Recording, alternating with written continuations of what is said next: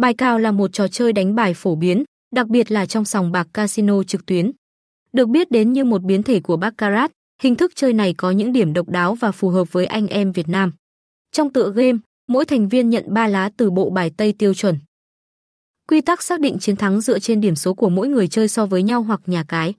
Tân binh có điểm số cao nhất sẽ giành chiến thắng và nhận số tiền cược từ các thành viên khác.